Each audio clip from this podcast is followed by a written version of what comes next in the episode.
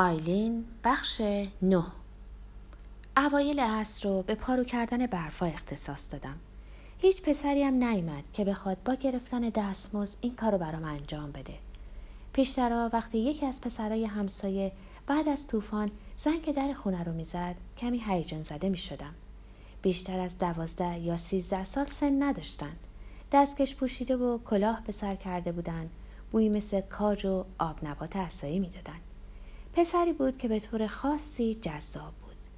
پاولی دارلی اسمی ریتمدار و چهرهی مثل فرشته با لبهای بزرگ قرمز و چشمایی به رنگ یاقود کبود داشت. هر وقت اونو می‌دیدم می‌خواستم بغلش کنم و در اون کت زخیم پشمی که داشت محکم فشارش بدم. پاولی کار برف روبی و تمیز کردن زیر چرخها رو به نحو احسن انجام می‌داد.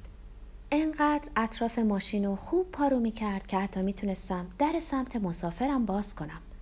همیشه وقتی خودم پارو می‌کنم فراموش می‌کنم که این کار انجام بدم. یه بار هنگامی که دنبال پول خورد برای دستمزدش میگشتم پاولی دارلی رو به داخل دعوت کردم. قبل از اینکه پاش رو داخل سالن جلویی بذاره چکمه هاش رو تکوند و کلاهش رو از سر برداشت. خیلی کار بلد بود. موی نرم و به هم ریخته داشت. باید جلوی خودم رو می‌گرفتم که دستامو داخل موهاش نبرم. ازش پرسیدم شکلات داغ می‌خوری؟ اون منو مثل آدمای دیگری که با من برخورد داشتن یه دختر عجیب، خشک و احساس قضاوت نکرد. یا حداقل من اینطور برداشت کردم. دماغش رو بالا کشید.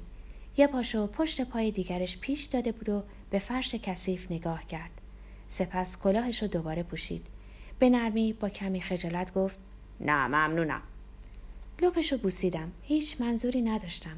فقط پسری شیرین بود و من دوستش داشتم. همین. اما از خجالت سرخ شد و آب بینیش که بین بینی و لب بالایی می درخشید و پاک کرد.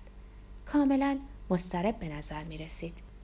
رفتم و جیبای کت آویزون داخل کمد جلویی رو گشتم. بعد از یه سکوت سنگین گفتم ببخشید تمام پول خوردایی که تونسته بودم پیدا کنم و در دستای گود کردش خالی کردم. سرش رو تکون داد به من گفت ممنونم خانم دانل رفت و دیگه هیچ وقت اون اطراف برنگشت. وقتی اون شنبه برف تکونی ماشین رو تموم کردم شیشه ها رو پایین کشیدم و گذاشتم موتور ماشین کمی گرم و یخ اون آب شه. اون موقع اوایل عصر بود و می‌خواستم به خونه رندی برم. احساس کردم مجبورم. اون طبقه بالای یه خونه دو طبقه که خیلی از مرکز ایالت دور نبود زندگی می‌کرد. خیال می‌کردم تا وقتی اونو زیر نظر بگیرم عاشق هیچ کس دیگری نمیشه. تا اونجایی که می‌تونستم بگم بیشتر وقتشو در آپارتمان به تنهایی سپری می‌کرد. اما به ندرت شبا براش کمی می‌کردم. میترسیدم که این کارو بکنم. بنابراین نمی‌دونستم رندی از چند مهمون زن در تاریکی پذیرایی کرده. بعضی روزا موتورسیکلت دیگری جلوی راهش که با برف مسدود بود کنار موتورش پارک شده بود حدس می زدم که اون یه دوست صمیمی یا یه برادر داشت که به دیدنش اومده بود و حتی به همونم حسودیم می شد. معمولا اون سوی خیابون پارک می کردم. کمی به زیر فرمون می خزیدم و خونش رو در آینه کناری تماشا می کردم. اگرچه مخفی شدن هیچ فایده ای نداشت. اگر رندی من اونجا می‌دید که در حال دید زدنش هستم شک دارم که منو به جا می آورد حتی شک دارم که منو بشناسه. ساعتهای زیادی رو صرف نشستن و برنامه ریزی برای چگونگی تحت تاثیر قرار دادنش با اقواگری زنانم می کردم. خیال بافی در مورد انگشتا، زبون و وعدگاه مخفی در راهروی پشتی مرهد یا فکر اینکه از ملالت خواهم مرد قلبمو به تپش میانداخت. من مثل تمام زنان باهوش انحراف شرماورم و زیر اون ظاهر خنگ مخفی کرده بودم. البته که کرده بودم. ساده است که به کسیفترین ذهنها گفته شه که دنبال تمیزترین ناخن انگشت بگرده. به عنوان مثال پدرم هیچ نظارتی بر مجلات پورنوگرافیش نداشت. اونا پشت توالت زیر تختی که با مادرم در اون میخوابید روی قفسه ها در انبار در کشوی داخل اتاق کوچک در جعبه توی اتاق زیر شیروانی قرار داشتند. با همه این اصاف اون به شدت یک کاتولیک متعصب بود. البته که متعصب بود. درویی من در مقایسه با پدرم کم تر بود. من در کارهایی که تا اون زمان براش انجام دادم هیچ گناهی مرتکب نشده بودم. از این بابت خوششانس بودم. پیش از اینکه در اون بعد از ظهر از رندی دست بکشم عینک آفتابی قدیمی مادرم که بزرگ با مزه و با شیشه های گلبرگ شکل با فریم لاک پشتی شکل بود رو به چشم زدم. پدرم سر صدا به راه انداخته بود. فکر می‌کنی کیو داری خر می‌کنی؟ اکنون بیدار روی میز خم شده بود. به نظر می‌رسید نفسش رو حبس کرده. پتو رو مثل یه شنل روی پشتش انداخته بود. با رفیقات میری بیرون؟ خوشحال خوشحال. چشماشو چرخون پشتی صندلی آشپزخونه رو گرفت و اونو لرزاند. بشین آیلین. در حالی که به سمت در جلویی می‌رفتم به دروغ گفتم دیرم شده بابا. دیر واسه چی؟ دارم میرم دوستم رو ببینم. کدوم دوستت؟ واسه چی؟ داریم میریم سینما. چپ چپ نگاه کرد. خورخوری کرد. چونش رو خاروند و از گوشه چشم منو ورانداز کرد.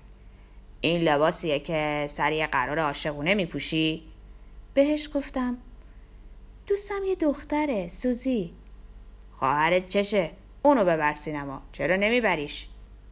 با بازوی لاغرش ژست با ابهتی گرفته بود و پتو افتاد لرزید انگار سرما در پشتش مثل یه چاقو می‌رفت جوانی نمی‌تونست بیاد دروغایی مثل این یکی متداول بودن تفاوتشون رو نمی‌فهمید دستگیره رو چرخوندم و در جلویی رو باز کردم.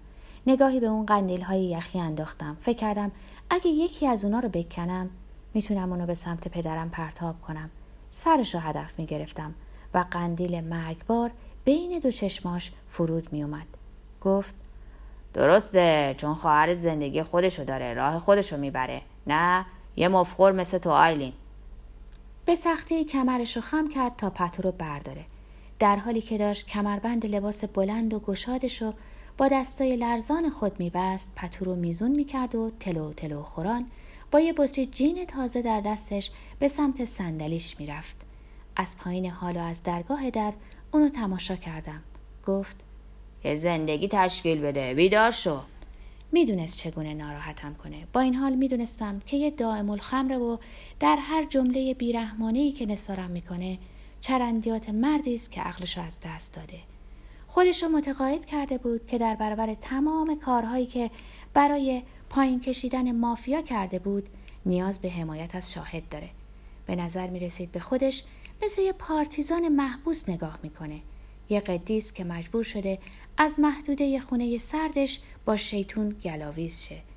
شکایت می‌کرد که دردسرهای مخفیانه اون اشباه اوباش حتی در رویاهاشونو عذاب میدن. سعی کرده بودم متقاعدش کنم. گفتم همه اونا فقط تو ذهنتن. دست هیچ کسی به تو نمی‌رسه. نیشخندی زد و مثل یه بچه کوچیک به سرم دست کشید. گمون کنم هر دوی ما کمی دیوونه بودیم. معلوم بود که هیچ مافیایی در ایکس فیل وجود نداره. به به سختی می‌توان گفت. پدرم در اونجا به عنوان پلیس کاری بیشتر از کنار کشیدن یه ماشین به خاطر خراب بودن چراغ عقبش انجام داده بود.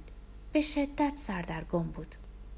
بلافاصله پس از بازنشستگی پدرم رئیس پلیس گواهینامش را از اون گرفت. چرا که یه شب در اتوبانی در حال رانندگی در جهت مخالف دیده شده بود و بعد ماشینش رو در گورستان عمومی پارک کرده بود. بنابراین بعد از اون خونه نشین شد و پیاده روی تقریبا براش یه تهدید به حساب می اومد. در خاموشی به بیرون نگاه می کرد. در خونه همسایه ها رو برای انجام جستجوهای تحقیقاتی من درآوردی می‌زد. به روی سایه ها اسلحه می‌کشید و یا درون جوی آب یا وسط خیابون دراز می‌کشید. پلیسا بدون سرصدا اونو به خونه می آوردن.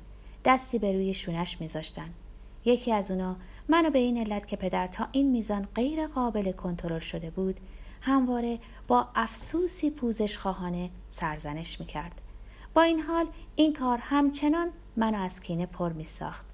یه بار بعد از یه غیبت شش روزه پدرم تماسی از یک بیمارستان شهرستانی دورتر داشتم و با ماشین به دنبالش رفتم. همین مسئله منو متقاعد کرد تا بعد از اون تمام کفشاش رو جمع کنم و در صندوق عقب ماشین بذارم. پس از اون بیشتر اوقات حداقل در زمستون در خونه میموند. کلید ماشین رو مثل یه آویز دور گردنم آویخته بودم. به یاد دارم وزن اون اونجا بین سینه های کوچکم میچرخید و به قفسه سینه عرق کرده و سفتم میچسبید و وقتی بیرون قدم می‌زدم پوستم و میخراشید وقتی داشتم بزرگ می شدم پدرم بعد شام کنار میز آشپزخونه میشست و تفنگش رو تمیز می کرد. تمام قطعاتش و اهمیت نگهداری از اونو توضیح می‌داد. دقیقا حرفاشو به خاطر ندارم ولی می‌گفت اگه فلان کارو کنی تفنگ اشتباهی شلیک می‌کنه می‌تونه یکی رو بکشه. اینو به عنوان اینکه منو به این رویه صمیمی روش کار و زندگیش دعوت کنه تعریف نمی‌کرد بلکه به عنوان هشداری تعریف می‌کرد. تا بگه کاری که انجام میده خیلی مهمه. در واقع مقدسه و اگه من حواسش رو پرت کنم یا اگه خدایی نکرده به تفنگش دست بزنم خواهم مرد. تفنگ از زمان بچگی تا اتمام آن همیشه وجود داشت. از اسلحه به همون اندازه می ترسیدم که از یه چاقوی قصابی اما فقط در همون حد بود.